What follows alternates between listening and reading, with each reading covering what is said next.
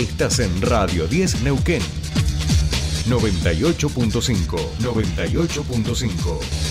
Radio 10. Desde las 7 y hasta las 9, Tercer Puente.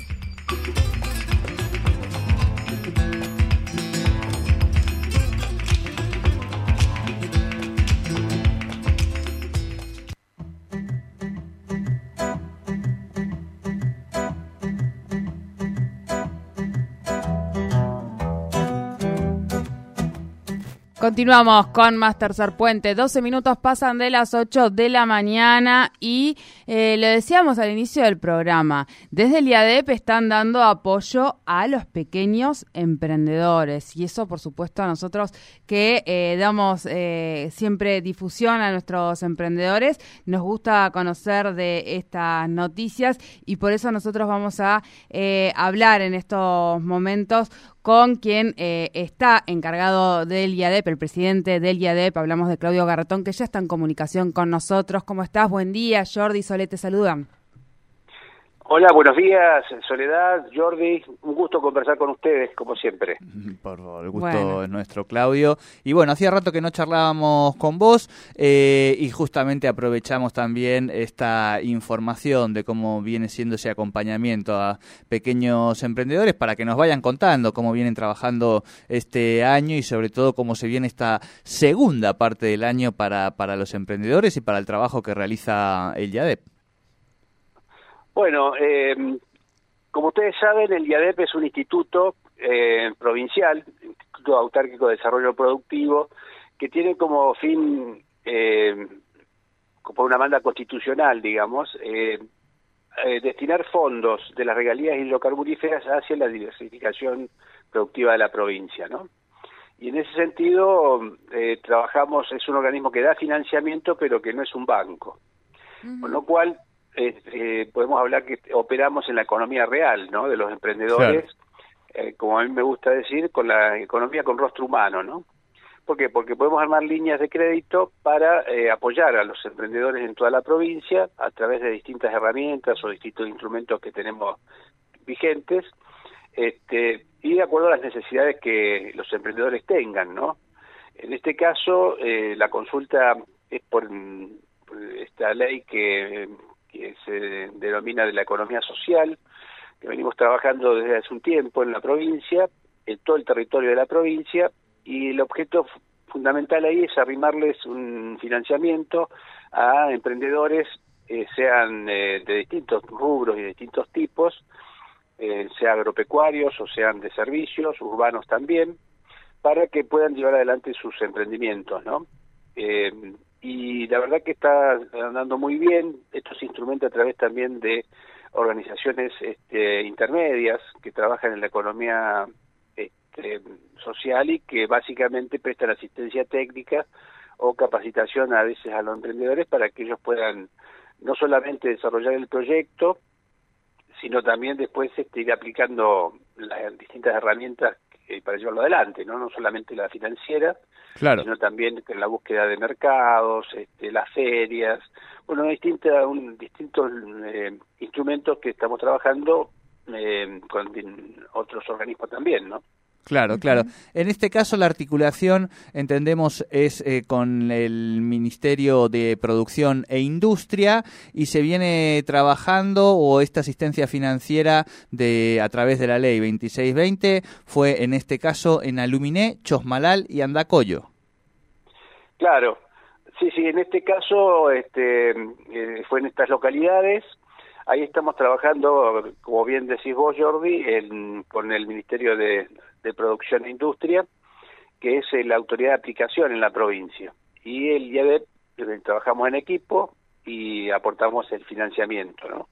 No solamente el financiamiento, sino también colaboramos en toda la parte de asistencia técnica y capacitación, ¿no? Este es un instrumento que estábamos trabajando y que es el que hemos difundido, ¿no?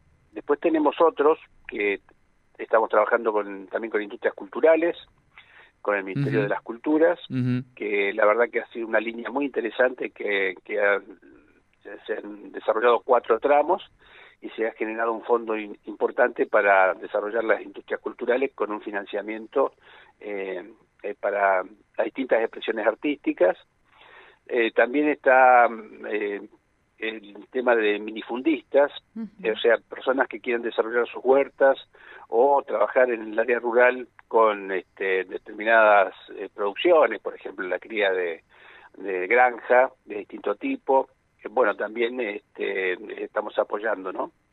A través de otra ley también. El IADEP tiene una ley de creación propia, con la que puede armar líneas de financiamiento que son propias del mismo organismo, y otras que son sancionadas por leyes que donde hay autoridades de aplicación, claro. En este caso los distintos ministerios que llevan adelante sus políticas de Estado, ¿no? Claro, y que por supuesto en ese sentido también, de acuerdo como vos decías, Claudio, la realidad también va cambiando, porque entiendo que estos de industrias culturales, si no recuerdo mal, surgen también un poco en la pandemia, ¿no? Claro. Donde los actores culturales, hacedores culturales tenían muy complicada su situación económica y este tipo de asistencia vino a salvaguardar, y lo mismo, digo, entiendo con otros rubros, ¿no? O sea, la dinámica propia de la matriz productiva va haciendo que el organismo se vaya adaptando a esas necesidades sociales. Exactamente, tenemos esa flexibilidad, la misma ley le otorga distintas formas, digamos, al instituto, y lo que bien decís vos de la pandemia, nosotros desarrollamos una oficina virtual, en aquel caso por la declaración de la emergencia sanitaria, y tenemos que de esos aprovechar los aprendizajes de la post-pandemia, ¿no? Y en ese sentido hemos podido llegar con un instrumento que es una oficina virtual, donde desde los lugares más recónditos de la provincia, inclusive está armada una guía de presentación de proyectos muy amigable para que no dificultarle a las personas el acceso.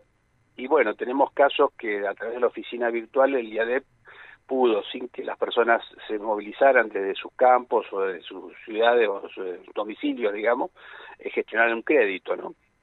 Esto lo estamos manteniendo vigente, lo mantenemos vigente, pero también lo presencial es muy importante. Entonces vamos como conviviendo con esas dos herramientas que son muy poderosas, ¿no? Pensaba, creo que lo hemos hablado acá en el caso de las industrias culturales y en ese sentido por ahí en otras líneas de crédito, ¿cómo está siendo el nivel de recuperación? Porque bueno, cuando hablábamos, creo que hablamos con Colón en relación a los créditos que se dieron a las industrias culturales para los que realizan eventos culturales en la provincia, estaba teniendo muy buena recuperación de esos créditos el IADEP, con lo cual obviamente uno puede pensar en una renovación de líneas. ¿Así ocurren las otras líneas de crédito? Sí, nosotros hace un tiempo ya venimos trabajando con una concientización de las personas que van recibiendo estos recursos en la medida en que se van recuperando, en el caso de industrias culturales y también de las operaciones que hemos tenido en casos de emergencia, como en el caso de Villa Langostura, o de los mismos créditos propios que se fueron dando en su momento. Se van recuperando porque las tasas que de interés, digamos, que aplica el organismo son tasas muy bajas, son promocionales, porque los objetivos son objetivos de desarrollo, no objetivos financieros, y bueno, entonces esto nos permite reinyectar en la economía real de la provincia esos mismos recursos. La idea es trabajar con fondos específicos, en el caso de industrias culturales ha pasado así. Nosotros hemos invertido alrededor de 50 millones de pesos en toda la gama de industrias culturales y la idea ahora, con ellos tienen una recuperación muy importante y a medida que se va recuperando ese dinero se va reinyectando en los mismos proyectos, en las mismas actividades de personas que no han podido tener acceso en los primeros tramos, ¿no? Bien, y lo mismo pasa con los otros... yo siempre digo que hay que trabajar con los emprendedores de la economía social, hay una conciencia y hay una especie de esquema solidario que todos respetan, sabiendo que bueno, que van recibiendo aportes que si no los devuelven, digamos, están afectando a una persona que estaría o tiene el mismo derecho de ellos que ellos de recibir ese aporte para realizar sus actividades.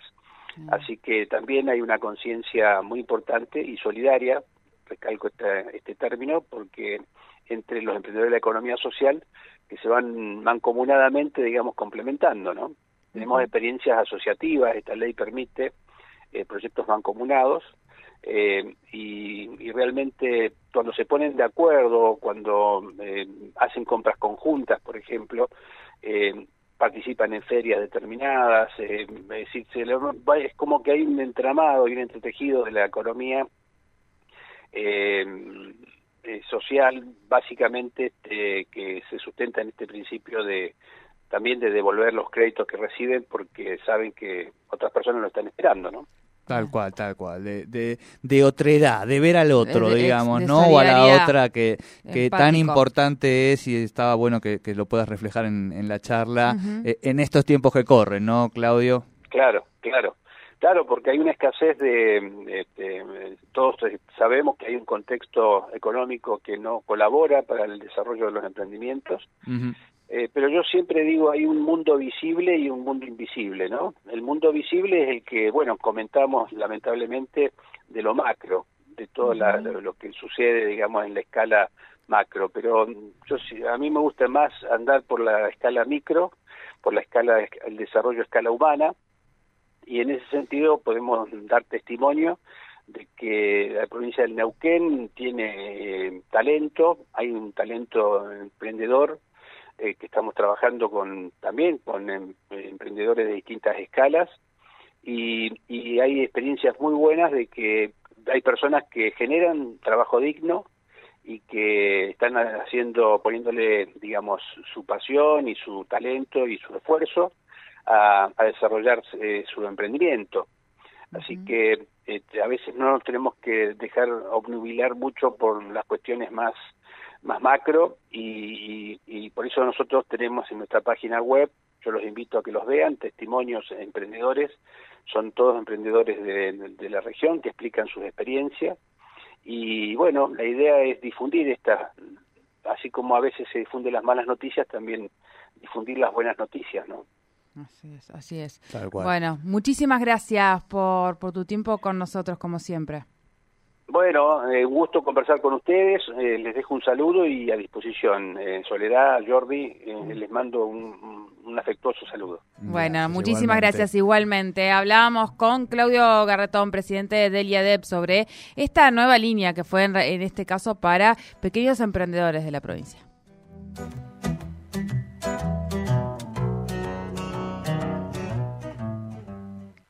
Desde las 7 y hasta las 9, Tercer Puente.